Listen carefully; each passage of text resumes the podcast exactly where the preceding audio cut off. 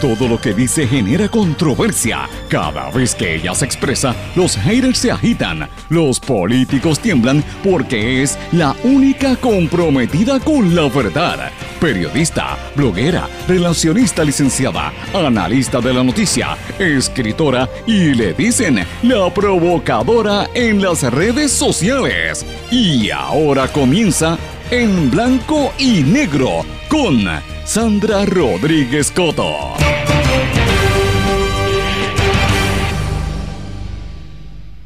Movidas con el caso de la anciana de 80 años presa desde Nochebuena, seguimiento a la crisis en Aguadilla y la fortaleza regaña al pueblo por Twitter en la víspera de Reyes. Bienvenidos a su programa en blanco y negro con Sandra para hoy jueves 5 de enero de 2023. Les saluda Sandra Rodríguez Coto. ¿Es esto justicia? Sacan de la cárcel hacia un hogar a la anciana de 80 años en lo que se dilucida la vista que tiene en el tribunal el lunes. Me refiero a la envejeciente María Parrilla Álamo, acusada por amenazar con un machete a su nieta. Mientras tanto, la nieta sigue viviendo y disfrutando de la casa de su abuela en Río Grande, a pesar de que tiene una orden de desahucio desde el pasado primero de diciembre. La demanda que ganó Anaudi Hernández contra el alcalde de Aguadilla evidencia la cercana relación que había entre el convicto ex recaudador y el alcalde PPD en Aguadilla, aunque diga lo contrario. ¿Por qué se rompió esa amistad? Hoy lo hablamos en el contexto de la crisis que vive ese municipio y de las protestas que se están llevando a cabo por la destrucción horrible del ambiente que permite el municipio. La fortaleza regaña a los puertorriqueños por criticar al gobernador. Promueven un video de Pierluisi en el que regaña al pueblo por criticarlo y criticar su obra. Sigue la violencia rampante en Puerto Rico. A la luz, expediente de la cueva Las Golondrinas mientras la comunidad exige terminar con la impunidad. Ciudadanos de Rincón cierran operación de un hotel para denunciar derrame ilegal de aguas usadas. Bad Bunny se convierte en el primer artista cancelado del 2023. Sus canciones disminuyen en reproducciones en la plataforma de Spotify en los Estados Unidos después del altercado con una fanática a la que le lanzó el celular, las críticas que esto ha generado en su contra. Extraño, así describen los vecinos a joven que mató a la joven boricua embarazada en la República Dominicana. La Cámara Baja en los Estados Unidos posterga por séptima ocasión la elección de un presidente. Congreso de los Estados Unidos es el más hispano que nunca. La nueva legislatura tiene 47 legisladores latinos. Organización Mundial de la Salud dice que si se trabaja correctamente, este año acabará la emergencia por el COVID, dice el director general Adrom, eh, Tedros Adrom Ghebreyesus. Vamos a hablar de estas y otras noticias en la edición de hoy de En Blanco y Negro con Sandra. Esto es un programa independiente, sindicalizado, que se transmite a través de una serie de emisoras que son las más fuertes en sus respectivas regiones, también por sus plataformas digitales, aplicaciones para dispositivos móviles y redes sociales. Estas emisoras son Cadena WIAC, compuesta por WYAC 930 AM Cabo Rojo Mayagüez, WISA WISA 1390 AM desde Isabela, WIAC 740 en la zona metropolitana. También nos sintonizan por WLRP 1460 AM, Radio Raíces, La Voz del Pepino en San Sebastián, por X61 que es el 610 AM y el 94.3 FM en Patillas, Guayama y toda la zona del sur, este y este del país, y por WPAB 550 AM Ponce y Eco 93.1 FM también desde Ponce para todo Puerto Rico. Vamos de lleno con los temas para el día de hoy en blanco y negro con Sandra Rodríguez Coto.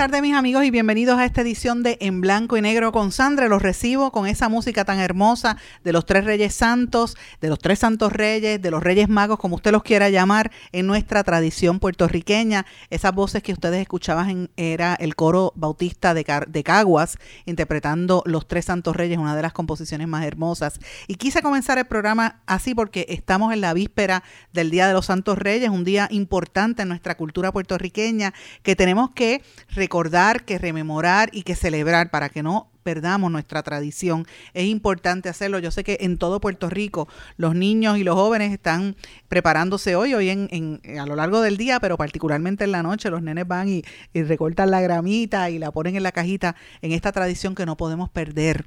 Los estudiosos de la cultura puertorriqueña siempre han dicho que aquí en Puerto Rico la celebración de los tres Reyes Magos continúa siendo una de nuestras más importantes tradiciones a pesar de todos los cambios, a pesar de las transformaciones, de la de la crisis que podamos estar viviendo. No podemos perder nuestra cultura. Todavía los niños esperan con mucha ilusión esta actividad. No importa si tú ya recibiste los regalos en, en Santa Claus y en Navidad, son dos tradiciones que conviven, pero la, la, tradición de nuestros reyes es una tradición nuestra, es cultural y en muchos pueblos se continúa celebrando estas promesas cantadas de los reyes magos eh, y para esta época, ustedes saben que los reyes de Juana Díaz, que estuvieron recientemente en el Vaticano, han estado visitando diferentes pueblos, son parte de las tradiciones que no podemos perder.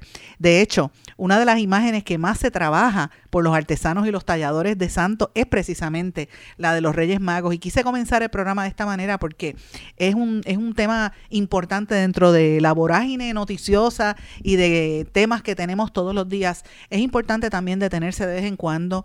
Y yo sé que siente mucha gente la nostalgia por lo que pasó en el pasado. Hay quienes eh, pues han, han, ido olvidando esta tradición, yo les recomiendo que no lo hagan. Eh, yo soy una que he abandonado un poco eh, sin querer y me he dado cuenta que con el tiempo uno cuando empieza a abandonarlo se olvida y no, no se puede olvidar de esto. Yo antes hacía unas promesas de Reyes, una fiesta bien grande, la víspera de Reyes y, y dejé de hacerla y ahora pues me arrepiento porque es un evento importante para defender lo nuestro y para más que nada eh, conmemorar cosas bonitas, fomentar la unión familiar y la tradición. Y si usted no tiene familia, usted esté solo, usted se siente triste, mire, aproveche el día de hoy y vaya a la comunidad, vaya, vaya a su iglesia de su predilección, o si usted no es creyente, vaya a cualquier lugar donde haya congregación. Y no tiene que ser creyente, simple y llanamente pasarla bien y pasarla en familia. Y esperemos que este símbolo de resistencia, de afirmación, vayamos recuperándolo y lo defendamos ante todas las situaciones que estamos viviendo eh, porque sigue siendo vigente y se sigue fortaleciendo a través del tiempo. Así que nada, quería felicitarlos a todos ustedes, comenzar el programa de esa manera, en una tradición bien importante nuestra puertorriqueña. Un poquito más adelante vamos a hablar del tema, porque para mí la, el Día de los Reyes es algo sumamente importante y pues obviamente la talla de los reyes, la, la, la, imagen, la imagería, ¿verdad? Las imágenes pues son algo importante para recordar. Pero bueno, mis amigos, eh, hoy vamos a comenzar con varios temas noticiosos que teníamos en agenda, que ustedes saben los hemos trabajado en los últimos días y los estamos ¿verdad? Eh, anunciando y los hemos estado difundiendo en este programa. Y quiero comenzar hablando del caso que le mencioné los titulares de la envejeciente María Parrilla Álamo, la señora de 80 años. Ustedes recordarán el caso de esta señora de 80 años que fue eh, arrestada el 23 de diciembre de este año, esta octogenaria acusada por amenazar a su nieta con un machete en el área de Río Grande y a esa señora la metieron en la cárcel eh, y ha estado en la cárcel desde entonces. Nosotros hemos estado en comunicación pendiente, ¿verdad?, con, con el grupo de personas que está tratando de, de, ver qué pasa allí, porque esto ha coincidido, este caso coincidió con el fin de año, con la Navidad, el cierre del gobierno, que todavía hay un montón de agencias y, entidades que la gente no está trabajando, y como que la gente en ese espacio está pendiente a, a descansar y a olvidarse, y por, esa, por esos rotitos es que caen las crisis grandes sociales y se olvidan. La han metido presa esta señora desde Nochebuena y ya hoy estamos en, víspera de Reyes y todavía estaba en la cárcel. La vista la tiene pautada para el próximo lunes. La información que yo tengo eh, recopilada, ¿verdad? Extraoficialmente, es que esta señora la, le dieron una orden, hubo, hubo una, una reunión ayer con uno de los abogados de la Sociedad para Asistencia Legal y lograron sacar o van a sacar, si no fue entre horas de la noche, va a ser a hoy, a sacar a la señora y moverla hacia un hogar en, en, lo que espera la vista, que realmente es una cuestión técnica, va a estar fuera de la cárcel posiblemente hoy hasta el lunes, porque el lunes es la vista que tiene en el tribunal, eh, y mientras tanto, pues, ¿dónde quedan los derechos, verdad? Eh, y las imputaciones que hay. ¿Por qué yo digo que esto es una tragedia y que se ha perdido por las rendijas del, del olvido colectivo? Por lo menos en este espacio lo hemos mantenido vivo, señores porque se trata de los problemas de salud que tiene nuestro país y del abandono de la gente más vulnerable. Eh, yo desconozco, ¿verdad?, los problemas internos que había esa, en ese entorno familiar, que en los últimos días hemos estado escuchando que había varios problemas allí, porque esta señora tiene una hija que está en la cárcel por haber sido acusada de aparentemente intentar quemar a un vecino o quemar a un vecino. Tiene una hija, una nieta que vive con ella, con su bisnieto de cinco años, una nieta con la que supuestamente tenía una relación difícil porque la, la nieta se le metió en la casa y al punto que ella le pidió que saliera y ahí es que empieza el altercado. Hay una orden de desahucio contra esa joven desde el primero de diciembre y qué casualidad que mientras eso sucede, a la que meten presas a la viejita y, a la, y la nieta sigue en la casa, todavía no ha desahuciado el hogar. Así que estamos viviendo en un entorno y vemos un caso de un entorno donde hay una tragedia familiar, hay unos problemas y uno se tiene que preguntar dónde está el departamento de la familia. Pues mire, cuando vemos que a fin de año votaron a la secretaria que había anteriormente porque tenía 10.500 querellas de niños maltratados, y yo siempre hablo de este tema, piensen en, en cuántos 10.500 niños que quizás están siendo violados o golpeados por sus padres y no pasaba nada. Pues imagínense qué está pasando con los viejitos de nuestro país. Y este es un caso que demuestra esta situación muy fuerte. A esta señora, como vuelvo y digo, la habían amenazado, la habían acusado por amenazar a su nieta. Eh, aparentemente esta señora se, se, alteró y levantó el machete y metió un cantazo con el machete en el carro y por eso la, eh, ¿verdad? La, la, la meten a ella presa. Eh, y obviamente esto, la vista va a ser el próximo lunes ante el juez Orlando Puldón en Fajardo. Esta señora está siendo representada por la Sociedad para Asistencia Legal y pues hay unos casos ahí bastante fuertes detrás de todo esto. Eh, es probable, pues miremos a ver qué va a pasar con esta señora. Lo han tratado de mantener en silencio para que esto no trascienda públicamente, como el caso de la muchacha que a la que le removieron la nena y, y provocó aquellas protestas en Calle, la muchacha que vendía y que vende jugos en la calle, que ahora tengo que decirles, ese otro caso de esa otra muchacha, Lichi, no sé si han visto en las redes sociales, primero que salió en todos los canales de televisión y después ella ha estado en las redes sociales poniendo, ya no pone un vídeo, ahora pone cinco y seis videos de primero los regalos que le dieron, que si todas las actividades, y yo no sé, yo siento que ahí hay un asunto con esa nena que no se debe explotar y que ella debería eh, velar un poco, ¿verdad? Después de tener esa controversia. Pero a mí me parece que como ese caso fue tan sonado y fue tanta gente a protestar, pues se perdió este otro caso que me parece que es igual o más de importante porque estamos hablando de una viejita y un entorno familiar con mucha controversia eh, y no vemos acción del gobierno. Yo no he escuchado a nadie del gobierno salir en defensa de esta señora. Yo no sé si en Puerto Rico ya existe o ya terminaron de eliminar la oficina de envejeciente, de, de, de, la procuradora de envejeciente, que ha estado en este programa, pero ¿dónde está la procuradora cuando están estos casos? Mira, tienen que venir grupos comunitarios a, a dilucidarlo. Y esto es una situación muy fuerte.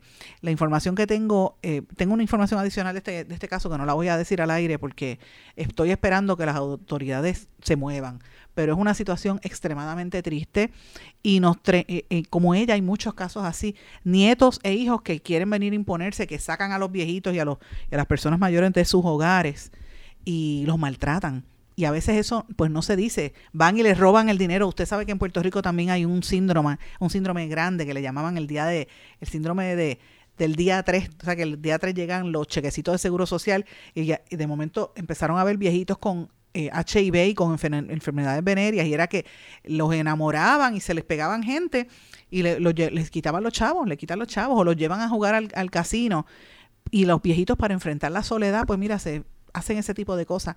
No sé, yo pienso que este es un tema que debemos traerlo a colación porque nuestra sociedad está envejeciendo rápidamente y eh, no podemos perder de perspectiva que estas situaciones se van a, a, seguir repitiendo. Este es uno de los casos que quería traerles. Otro caso que quería traerles está ocurriendo, señores. No tiene que ver con viejos, tiene que ver con lo que es el civismo, lo que es el tener comunidad. Esto está ocurriendo en el área de Cupey como un negocio que, ha que se ha establecido en el área de Cupey está haciendo un ruido indiscriminado, lo abrieron hace apenas unos meses y no le importa lo que digan los vecinos. Esto queda bien cerca de donde hace unas semanas apareció eh, el cadáver de una señora que la encontraron por la peste y los vecinos estaban locos con la peste y cuando finalmente fueron a, a indagar qué pasó, la señora llevaba casi dos semanas muerta en la casa y tenía una hija de 50 años o más que tiene síndrome Down severo, que estaba allí eh, con inanición, posiblemente iba a morir esa muchacha también.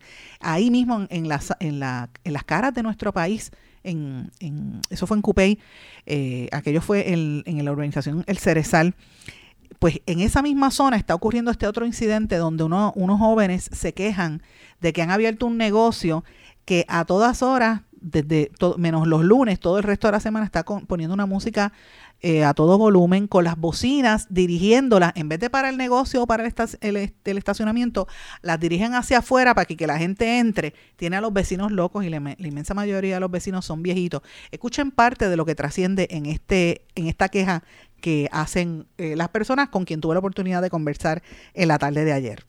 Hola a todos, mi nombre es Pamela. Quiero hacer un live hoy, ya que no quiero hacer nada editado. Y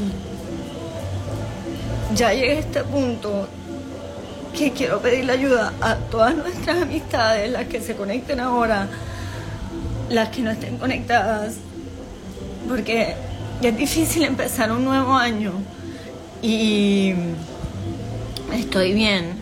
Nada más que tenemos una situación, eh, es un martes y son las nueve y media de la noche. Y llevamos meses desde que nos mudamos, o sea, llevamos, nosotros nos mudamos a, a Coupey, mi pareja, yo, mi hijo de dos años, estoy aquí con mi pareja, a una urbanización en Coupey y hace unos meses, eh, más de como cuatro meses, abrí un establecimiento que se llama Downtown Coupé. Y parece quejarme, no me gusta quejarme. Y no me gusta pedir ayuda, los que me conocen.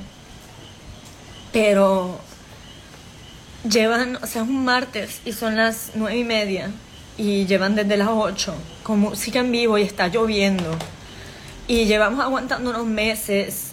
Em, cuando el establecimiento abrió, fuimos a hablar con, con, la administración y fue de las peores experiencias que he tenido yendo en buen plan a hablar con el dueño de la propiedad.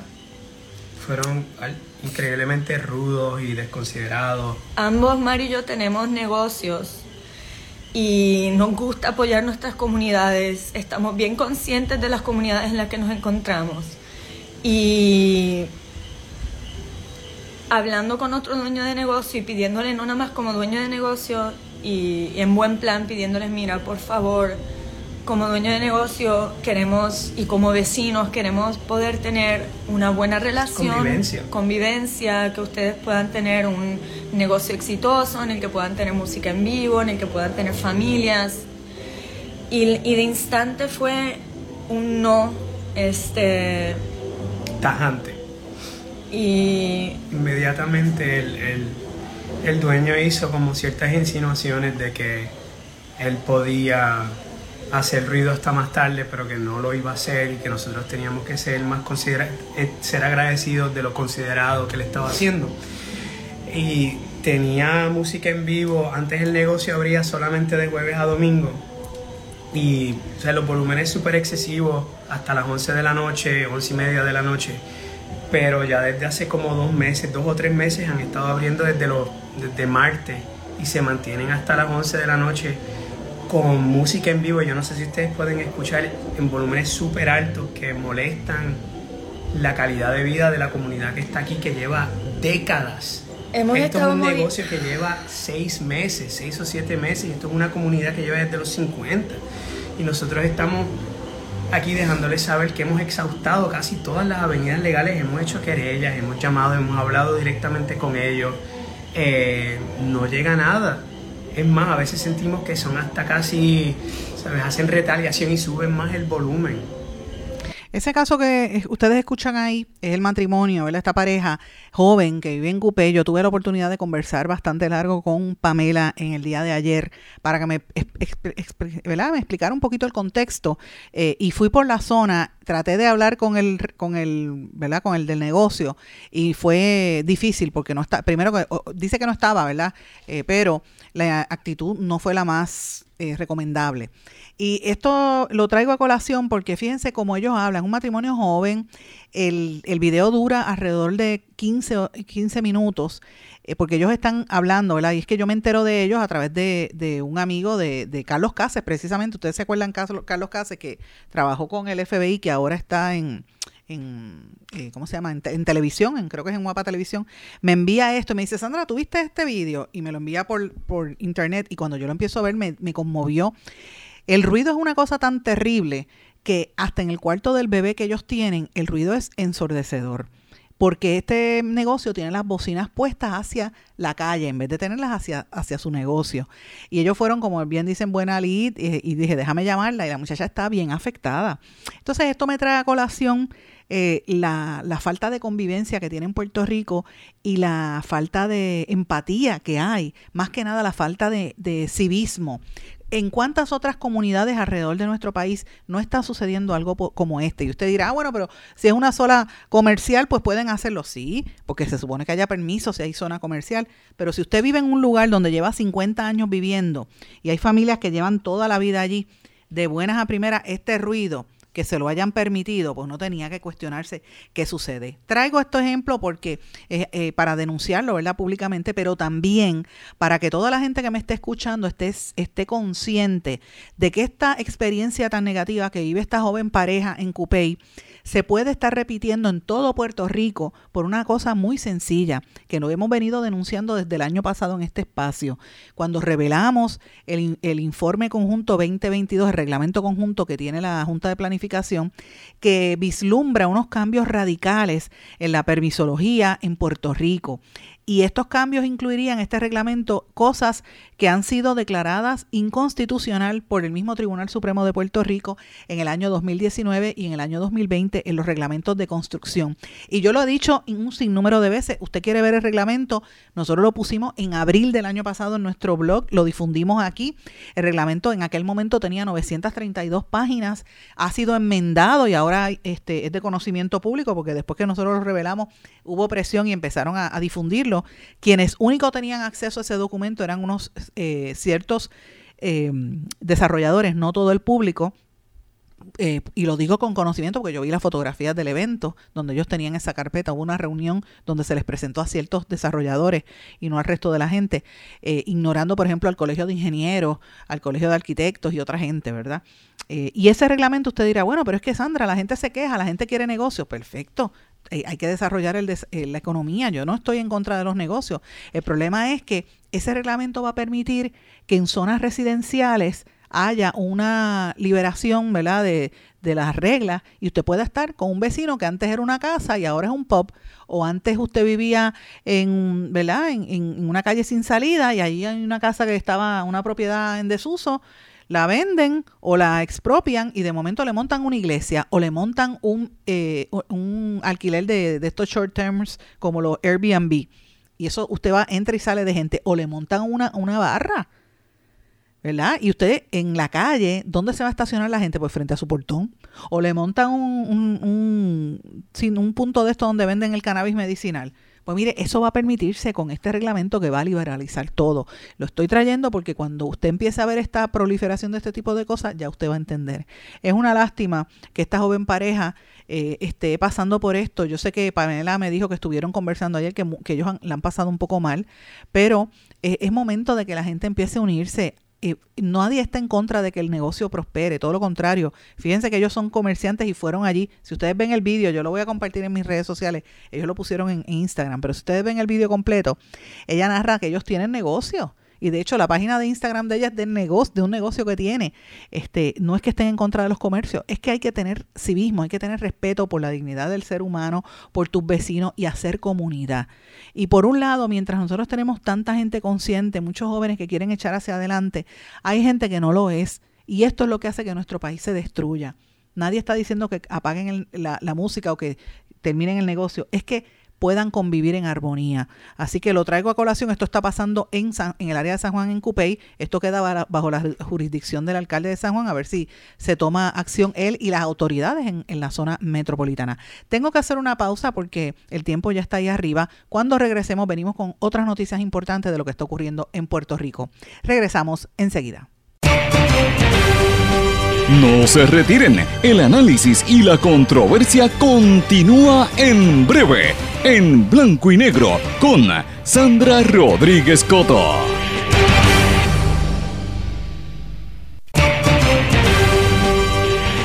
Y ya regresamos con el programa de la verdad, en blanco y negro, con Sandra Rodríguez Coto.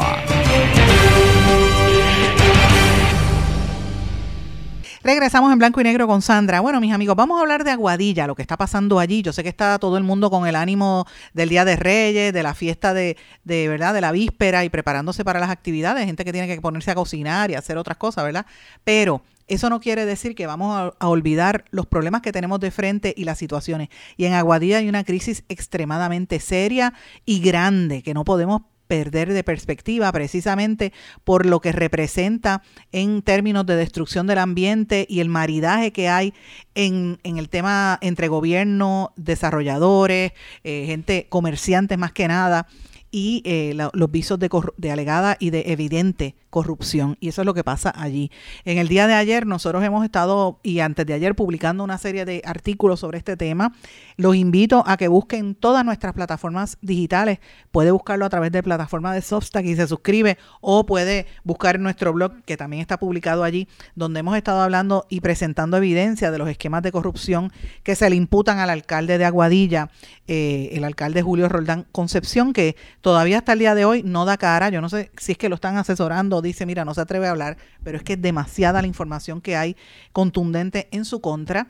Eh, nosotros estamos conversando con una serie de empleados y ex empleados del municipio que han sido víctimas y que son víctimas de persecución algunos de amenaza, eh, algunos donde le han destruido sus propiedades y que tienen miedo porque el alcalde y eh, los tonton macuts con lo que anda, y, y, fíjese lo que estoy utilizando, una serie de, de, de, de, mozalbete, porque es que es la palabra que hay que utilizar, que se creen que tienen derecho a insultar y a amedrentar personas no se puede tolerar en el país en que estamos viviendo. Esto no es Nicaragua, esto no es una, una esto no es China, esto no es un sistema totalitario. Se supone que Puerto Rico sea una, ¿verdad? una democracia, se supone, ¿verdad? ¿Y cómo es posible que este tipo de situación suceda eh, por las narraciones que hemos estado escuchando de personas que cuando empiezan a señalar los actos de corrupción o las irregularidades o cuando cuestionan, empiezan a hacerle la vida imposible? Y estoy hablando del municipio de Aguadilla. Así que eh, eh, vamos a estar trabajando en los próximos días y lo voy a anticipar desde hoy una serie de, publicaciones que vamos a estar dando a conocer de irregularidades y de cosas que están pasando ahí que, mire, honestamente, no podemos dejar, eh, no se puede descartar. Es, es, fuerte lo que está pasando allí. Son varios esquemas eh, que se le imputan al municipio eh, y los hemos mencionado, por ejemplo, el, la compra de propiedades con procesos ilícitos a nombre de la esposa o, pro, o procesos no ilícitos, pero por lo menos dudosos, ¿verdad? Por decir un término, un, adjetivo. Eh, el, tema de unas capitulaciones que se hicieron en un matrimonio para adquirir unas propiedades que las compran a una entidad que se creó en ese mismo momento, una corporación que se crea eh, para vender unas propiedades e inmediatamente le, la, la, la, corporación compra la propiedad e inmediatamente se la vende al alcalde. Y el alcalde después va y ese matrimonio la, la, financia por el doble del costo en la cooperativa del pueblo. O sea, miren, miren las situaciones que hay. Una persona que tenía supuestamente crisis económica, eh, a eso se le añaden los contratos con una compañía de asfalto que tiene el control del negocio en toda la zona de Aguadilla, Moca, San Sebastián, otros pueblos de la zona. Se relaciona a los esquemas de, de vínculos de compra de propiedades que fueron decretados como estorbos públicos, a la relación adversarial que tenía el alcalde con sus hijos, y ayer ustedes escucharon unos audios de esto eh, que los dimos a conocer, la extraordinaria y exorbitante cantidad de contratos que el municipio de Aguadilla ha otorgado a nombre de altos funcionarios del Partido Popular eh, que incluyen a dos exgobernadores, ahí está el exgobernador Aníbal Acevedo Vilá y el exgobernador Alejandro García Padilla, incluso para el manejo de redes sociales, que está el, sobrino de de Aníbal Acevedo Vilá, que tiene contratos en varios municipios, si no me equivoco era eh, Populares, Caguas, tiene uno recientemente y creo que tenía en Ponce, que usted sabe que el alcalde de Ponce tiene también una dificultad y, una, unas imputaciones allá por contratos que ha, estado eh, dando. Así que la, esto mismo se replica en Aguadilla. La supuesta alianza que tiene el alcalde de Isabela y su esposa, eh, con el, el, perdón, el alcalde de Isabela con la esposa y el alcalde de Aguadilla, como la esposa la primera dama de Isabela trabaja en Aguadilla, entonces el hermano del alcalde de, de, Isabela, perdón, la, primer, la, primera dama de Aguadilla trabaja en Isabela y el hermano del alcalde de, Isabela trabaja, lo tienen acomodado en Aguadilla. Miren cómo se, se, ¿verdad? se hacen este tipo de cosas. Y más que nada, ¿de dónde es que sale el dinero para estas compras, de estas transacciones, cuando hay tantas imputaciones eh, en cuanto a, este tema? Eh, obviamente hay que recordar que el 27 de junio del año 2022, la esposa del alcalde de Aguadilla, Grisel Villanueva Respecto, otorgó un contrato de, opción de compra a la corporación Network Worldwide LLC, en el cual se comprometía a entregar ese mismo la cantidad de 103.313 dólares con opción a compra. Y llama la atención que el abogado que hace la FIDAVIT, eh, 13958, es el notario Pedro García Morel, quien es el asesor legal del municipio de Aguadilla. O sea, la transacción de compraventa de una propiedad que hace el alcalde y su esposa lo está haciendo el, abogado del municipio. Eh, yo sé que los abogados tienen sus clientes privados, pero no hay, hay un evidente conflicto de interés, un conflicto de ética esas son cosas que hay que preguntarse, ¿verdad? Cuando es un contratista, ¿él trabaja bajo contrato o es empleado del gobierno? Esas son preguntas que tenemos que, ¿verdad? Plantearnos de lo que está pasando en Aguadilla. Y no es cuestión de, de, de uno poner dudas sobre la cantidad que se entregó en opción o si valía o no valía la propiedad. Es que el, la escritura número 117 ni la hipoteca. Lo que hay que cuestionarse es de dónde salieron los 103 mil dólares, por qué mintieron en la escritura de compraventa y en la escritura de la hipoteca. En una escritura de compraventa lo que se dice que la compra que se hizo alegadamente era por 290 mil dólares y en la escritura de la hipoteca la cantidad financiada era por 235 mil. Por lo tanto hay que preguntarse cuál era la razón o las razones para ocultar la cantidad que se dio como opción a compra y de haberse materializado el préstamo hipotecario que se hizo con la cantidad que se suponía que fuera la cantidad correcta, o sea, 187 mil, ¿dónde fueron a parar esos fondos? Eh, fíjense que estos son parte de lo que estamos investigando, de que quien comparece a la escritura no es el alcalde, sino la esposa el alcalde no firma el documento, pero sí firmó la escritura de compraventa y la hipoteca. Y esto, se, esto nos pone a pensar que el alcalde no quería aparecer en dicho documento para que nadie lo pudiera vincular con una suma tan alta de dinero. Habría que preguntarse si el alcalde de Aguadilla, eh, de dónde salió esa otra cantidad de 103.313 que su esposa, su esposa pagó como opción a compra, que diga si, si él se los dio a ella o de dónde ella sacó el dinero, si es que ella tiene negocio, ¿verdad? ¿Por qué ocultaban o le ocultaron esa información a la cooperativa? o a la licenciada que hizo el, trato de compraventa de hipoteca, ¿verdad? La pregunta es esto, ¿Hacienda está consciente de esta situación que está ocurriendo en Aguadilla? Me pregunto yo, ¿verdad?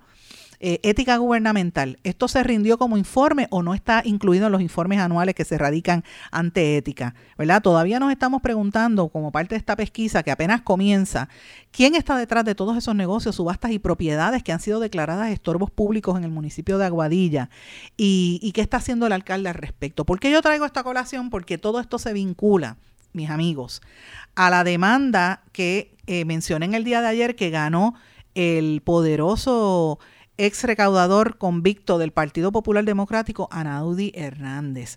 Antes el alcalde y Anaudi eran amigos, estaban, estaban juntos, estaban en, eh, en Compinche y hacían sus negocios juntos. Anaudi tiene un negocio grandísimo allí con la mansión, la casa Herdes, que ellos le llaman, o, Casa Anaudi, aquella mansión enorme donde la alquilan para fiesta. Y esto sucede porque aparentemente ellos tenían un acuerdo donde Anaudi estaba comprando propiedades para desarrollar estos proyectos de alquiler a corto plazo y al parecer Anaudi Hernández quería comprar una propiedad, según se desprende de la demanda que nosotros publicamos y la sentencia que se emitió en el tribunal el día 23 de diciembre. La, la, la determinación la hizo el juez Avid Quiñones. Este, y el documento, es, usted lo quiere leer, búsquelo en mi blog porque yo pongo el documento completo para que la gente lo lea. Me gusta que la gente vea la evidencia. Esto fue lo que mencionamos ayer, ¿verdad? Eh, creo que esa, ese aspecto de la noticia quedó un poquito eh, en el olvido porque entramos a discutir la situación de, de, las acusaciones del hijo del alcalde que decía que, que su padre había cogido los chavos del PUA. y ustedes escucharon los audios. En ese interín creo que quedó en un segundo plano esto que les estoy hablando eh, de estas compras y, la sentencia que fue a favor de Anaudi, ganó Anaudi.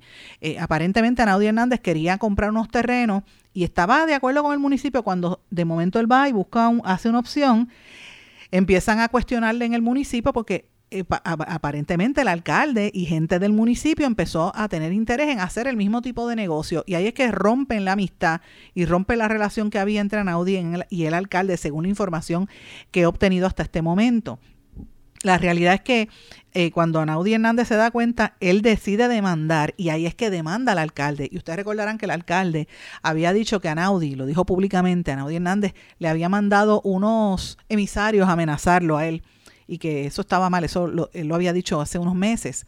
Pues resulta ser que quien ganó la demanda fue Anaudi, porque tan pronto él hace la transacción, ¿verdad? Y hace la, opción y el municipio y el alcalde se dan cuenta que no pueden comprar otra propiedad aledaña donde Anaudi tiene esta, esta, esta mansión, empezaron en una campaña a ponerle multas, a, velarlo, o sea, fue una campaña de persecución eh, ilegal y por eso la demanda no es solamente contra el, contra el alcalde y contra el municipio, sino también contra algunos funcionarios como lo, la gerente de querellas y la oficina de permisos, el director de la oficina de permisos del municipio, que empezaron a imponerle multas. Así que fíjense cómo se utiliza el poder de una de un municipio para ir en contra de un ciudadano, en este caso Anaudi Hernández, que estaba tratando de hacer un negocio y como el, alcalde quiso quedarse con los chavos o hacer la transacción el alcalde me refiero a los empleados del municipio, pues, ah, tú te quedaste con el negocio, pues te voy a fastidiar. Y empezaron a perseguirlo.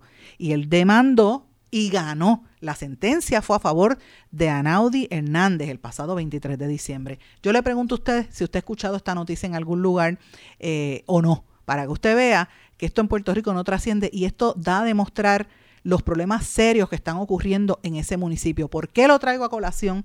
Porque no podemos perder de perspectiva el caos que está ocurriendo en Aguadilla, la crisis tan grande que estamos viviendo y que estamos viendo por la destrucción del ambiente que se permite en Aguadilla, mientras usted y yo estamos ahora mismo escuchando, usted me está escuchando y quizá usted esté en su casa, en otra parte de Puerto Rico, ahora mismo hay un montón de personas protestando encabezados por la representante Mariana Nogales, que la Comisión de, Recursos Naturales de la Cámara dijo que no iba a investigar la destrucción y, lo, lo, atroz que está ocurriendo allí. Es una, es una cosa de horror lo que está pasando en Aguadilla, que puede provocar muertes, porque han permitido que otro contratista del gobierno municipal construya ilegalmente sobre la cueva de la golondrina, eso puede colapsar, señores, y puede provocar muertes. Y aquí nadie dice nada. Recursos Naturales sacó la cara hace unos meses por presión pública y de momento se escondieron y ahora la secretaria habla de desarrollo económico en vez de hablar de, recursos naturales. Y, y, esto es sumamente serio. ¿Sabe? Este contexto de, de corrupción y de malos manejos que se le imputan al alcalde de Aguadilla se vincula a, la a, dar permisos a estas construcciones desmedidas y a esta destrucción tan terrible del ambiente. Eh, cuando regresemos de la pausa voy a hablar un poquito sobre lo que está pasando en la cueva de las colondrinas y los invito a que busquen el medio Marea Ecologista, que hoy han presentado el informe completo, el expediente completo de lo que pasa en la, cueva de la colondrina. Usted lo quiere leer, búsquelo allí. Cuando usted ve eso, uno se tiene que indignar como permiten que se destruya los recursos naturales en nuestro país. Voy una pausa. Regresamos enseguida. No se retiren, el análisis y la controversia continúa en breve, en blanco y negro, con Sandra Rodríguez Coto. En mi pueblo se chinchorrea bien duro. Aquí me cubren mi plan médico y en tu pueblo también. En mi pueblo es donde tenemos las mejores vistas Aquí cubre mi plan médico y en el tuyo también. En mi pueblo se goza de verdad. Aquí me cubre mi plan. Y en tu pueblo también. Plan de salud Menonita. En todo Puerto Rico. El plan médico que te cubre con una extensa red de médicos, especialistas y laboratorios. Además, te cubre en el hospital de tu preferencia en cualquier lugar de Puerto Rico. Plan de salud Menonita. tú sabes cómo es esto que te la, la.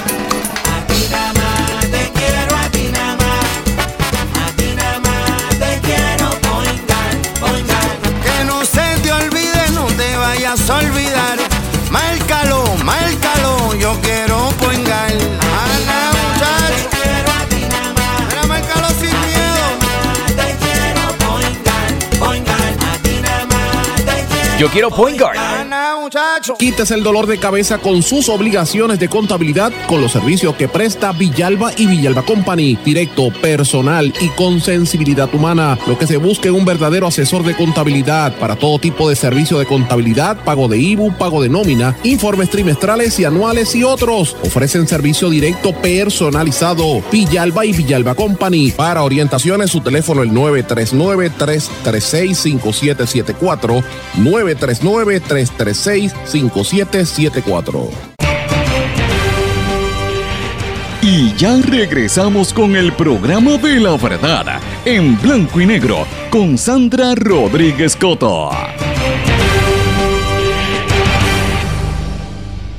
Regresamos a esta parte final de En Blanco y Negro con Sandra. Bueno, antes de irnos a la pausa estábamos hablando de el entorno en Aguadilla, toda la corrupción que se le imputa al alcalde, presenté evidencia y les narré lo que está pasando con los contratos que tenía en compraventa, la demanda que perdió ante Anaudi Hernández y cómo esto coincide con las protestas que están ocurriendo ahora mismo, el campamento que tienen montado allí frente al área de la Cueva de las Golondrinas.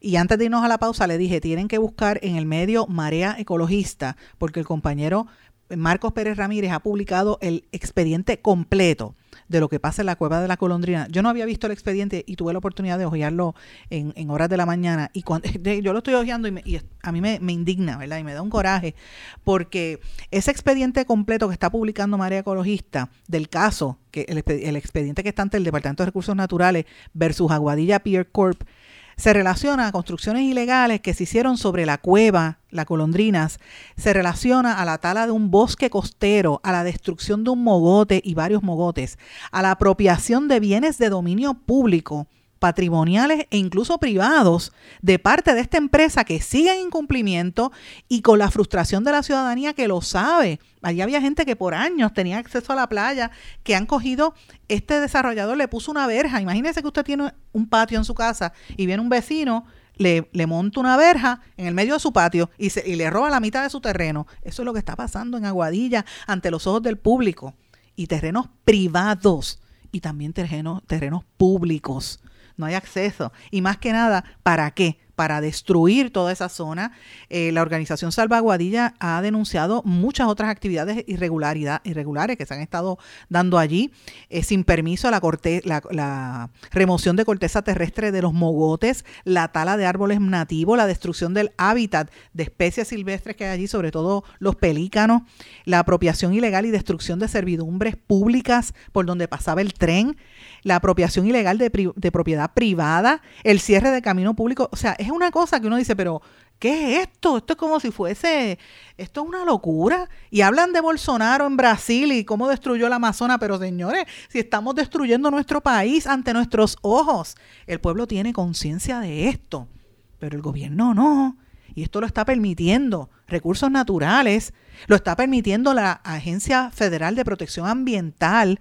¿Qué pasa que no le meten 600 policías a detener esa construcción ilegal allí?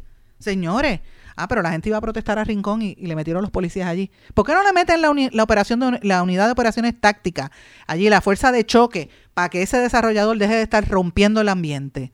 Porque le voy a decir algo.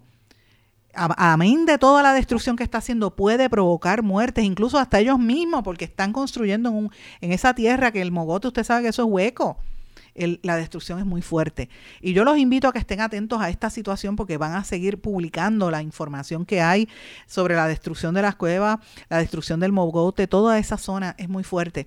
Eh, y han cogido la zona oeste y noroeste para destruirla. No solamente en Aguadilla, señores, en Rincón la situación sigue terrible. Pero fíjense cómo la gente se despierta de este marasmo y empieza a protestar. Un centenar de personas se congregó en la cancha de baloncesto de la playa Las Marías, en el barrio Puntas, en Rincón, para denunciar la construcción ilegal de una tubería de aguas sanitarias que descarga aguas usadas en los predios que utilizaban los niños de la comunidad y, para hacer, y por el cierre temporero de las actividades del hotel Beach House, empresa a la que están responsabilizando por este crimen ambiental. La gente fue a protestar allí y le tiraron basura frente al hotel porque el hotel está tirando basura y contaminando el ambiente. ¿Cómo esto se permite? Claro, como Rincón se ha convertido en un sitio de los, de, los este, Airbnb, pues se creen que pueden hacer lo que les dé la gana. Mire, y ya allí en Rincón ya hay un, un, logro que el Tribunal Supremo y las mismas autoridades tuvieron que hacer valer el reglamento y la mitad del edificio Sol y Playa está en la zona marítimo terrestre. El edificio completo se robó la playa, no es ni la piscina, es el edificio. Cuando usted ve allí los puntos que hizo el mismo gobierno, pero eso fue una lucha de la comunidad, porque si no hubiese sido por la comunidad, la gente no se hubiera dado cuenta. Pues mire, lo mismo está pasando ahora en esto.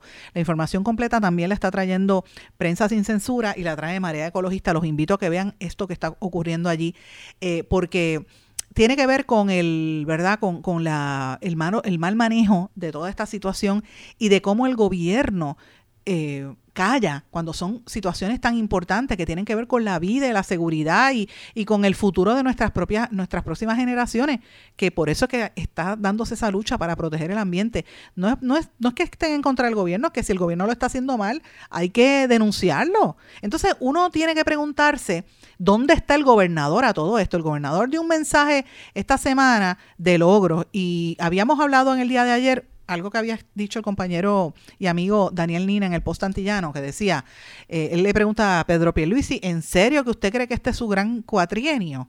Y, y, él hablaba de que, de que, ¿cómo es que el gobernador lo único que hablaba era de, de obra, ¿verdad?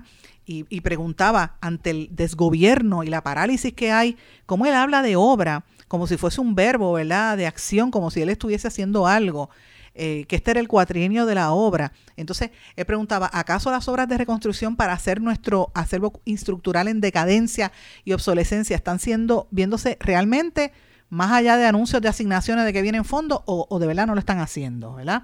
Este, ¿dónde está ese, dónde está de verdad el, énfasis en, ayudar y atender a las situaciones críticas y caóticas que está viviendo tanta gente? ¿Dónde está el interés del gobierno en, hacer obra, pero obra social, para evitar situaciones como lo de la viejita que está presa todavía, alegando un caso de maltrato eh, de su parte, una viejita de 80 años. ¿Dónde está la obra del gobernador para atender casos como el de la muchacha que le iban a quitar la nena, que la, la gente se levantó? Eso son lo que se tienen que cuestionar. Pero señores, mire lo que hace la fortaleza cuando se levantan estos cuestionamientos, la Fortaleza publica en su página de las redes sociales de Twitter un video donde el gobernador regaña al pueblo y dice lo siguiente. Al igual que yo reconozco los retos que tenemos de frente como pueblo, tenemos que reconocer los logros que hemos tenido en estos últimos dos años. Cada uno de los datos que yo di en mi mensaje del día de ayer es irrefutable. Que los, que los refuten directamente. Que refuten si 4.600 familias no se beneficiaron de un apoyo económico para adquirir su propio hogar, que refuten que 6.400 familias no tienen ahora un hogar reconstruido o reparado o un, un nuevo hogar como resultado de los programas de CDBGDR, que refuten que tenemos el desempleo más bajo en décadas y llegamos a tener el más bajo en nuestra historia en este último año. Que refuten que no ha aumentado la participación laboral por 5%, que refuten que no hemos creado 105 mil empleos netos en menos de dos años.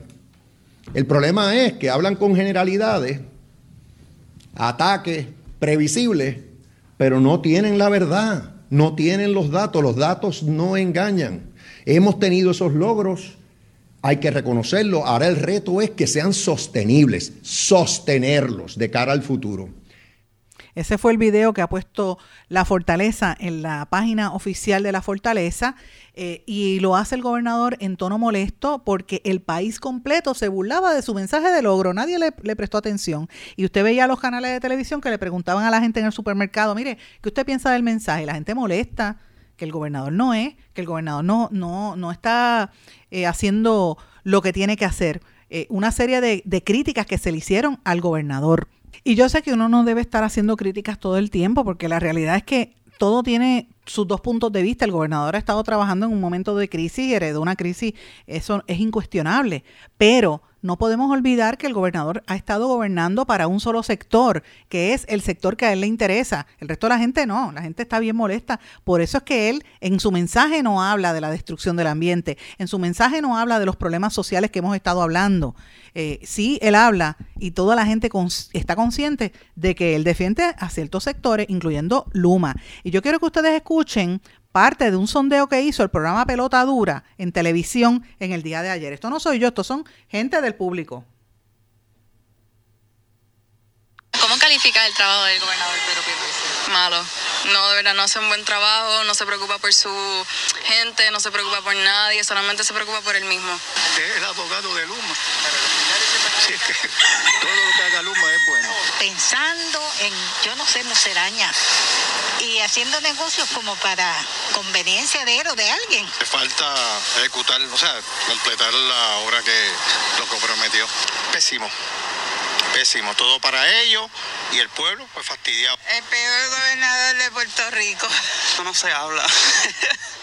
eh, realmente las cosas pudiesen estar mejor. Siento que eh, no ha sido presente para ninguno de nosotros. Yo creo que todavía queda mucho por hacer. Creo que lo está haciendo bastante bien con todas las contradicciones que está teniendo con esa Junta de Control Fiscal aquí, pero sí reconocemos que ha sido defensor de Luma y eso no estamos de acuerdo. No, no me siento cómoda con su trabajo. Voté por él lamentablemente. El 4 de 10. 4 de 10. ¿Por qué?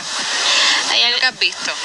Eh, no le tanto, como te digo, no trabaja tanto así como por el pueblo. La verdad, pues me parece que no, me parece que hay muchos intereses vendidos. Eh, hay un ejemplo perfecto, claro, es el asunto de Luma, que obviamente está haciendo un trabajo pésimo y se le sigue rindiendo las gracias, riendo las gracias, se le sigue eh, dando los bonos adicionales y, pues esto, es mi sentir, verdaderamente el tipo es una batata. Esas fueron las expresiones de diferentes personas que entrevistaron en televisión, de esos sondeos que hacen en televisión. Así que cuando usted ve que el gobierno reacciona de esa forma, pues es por esa razón, porque la gente, el sentir en la calle es otro, la gente está bien molesta, la gente está tomando conciencia de lo que ocurre, por eso es que, por ejemplo, en Rincón están protestando, porque saben que hay inacción de las autoridades para permitir la destrucción que está ocurriendo ahora mismo en Rincón, y lo mismo está pasando en Aguadilla. Señores, tengo el tiempo ya a, ley de terminar, pero quería mencionarles algo brevemente. Eh, ustedes saben que a una joven madre, eh, muchacha estaba embarazada, fue a la República Dominicana a ver a su pareja y a decirle que estaba embarazada y el hombre la mató. Y esta noticia pues ha consternado a la comunidad dominicana, etcétera. Pero yo quiero traer un tema antes de terminar el programa para dejarlos pensando ustedes sobre esto. Cada vez que muere un extranjero aquí en Puerto Rico, el gobierno corre con los gastos de envío de ese cadáver y breve con la situación y lo envían al país de origen. Eh, pero eso es el contrario a lo que sucede cuando pasa alguna situación con nuestros con nosotros, con los puertorriqueños que mueren o tienen circunstancias en el extranjero. Nosotros tenemos que costear los gastos para traerlos al país. Y creo que estos son temas que hay que cuestionarse en su momento el papel de los consulados en este país se tiene que cuestionar y se tiene que vigilar y se tiene que fiscalizar.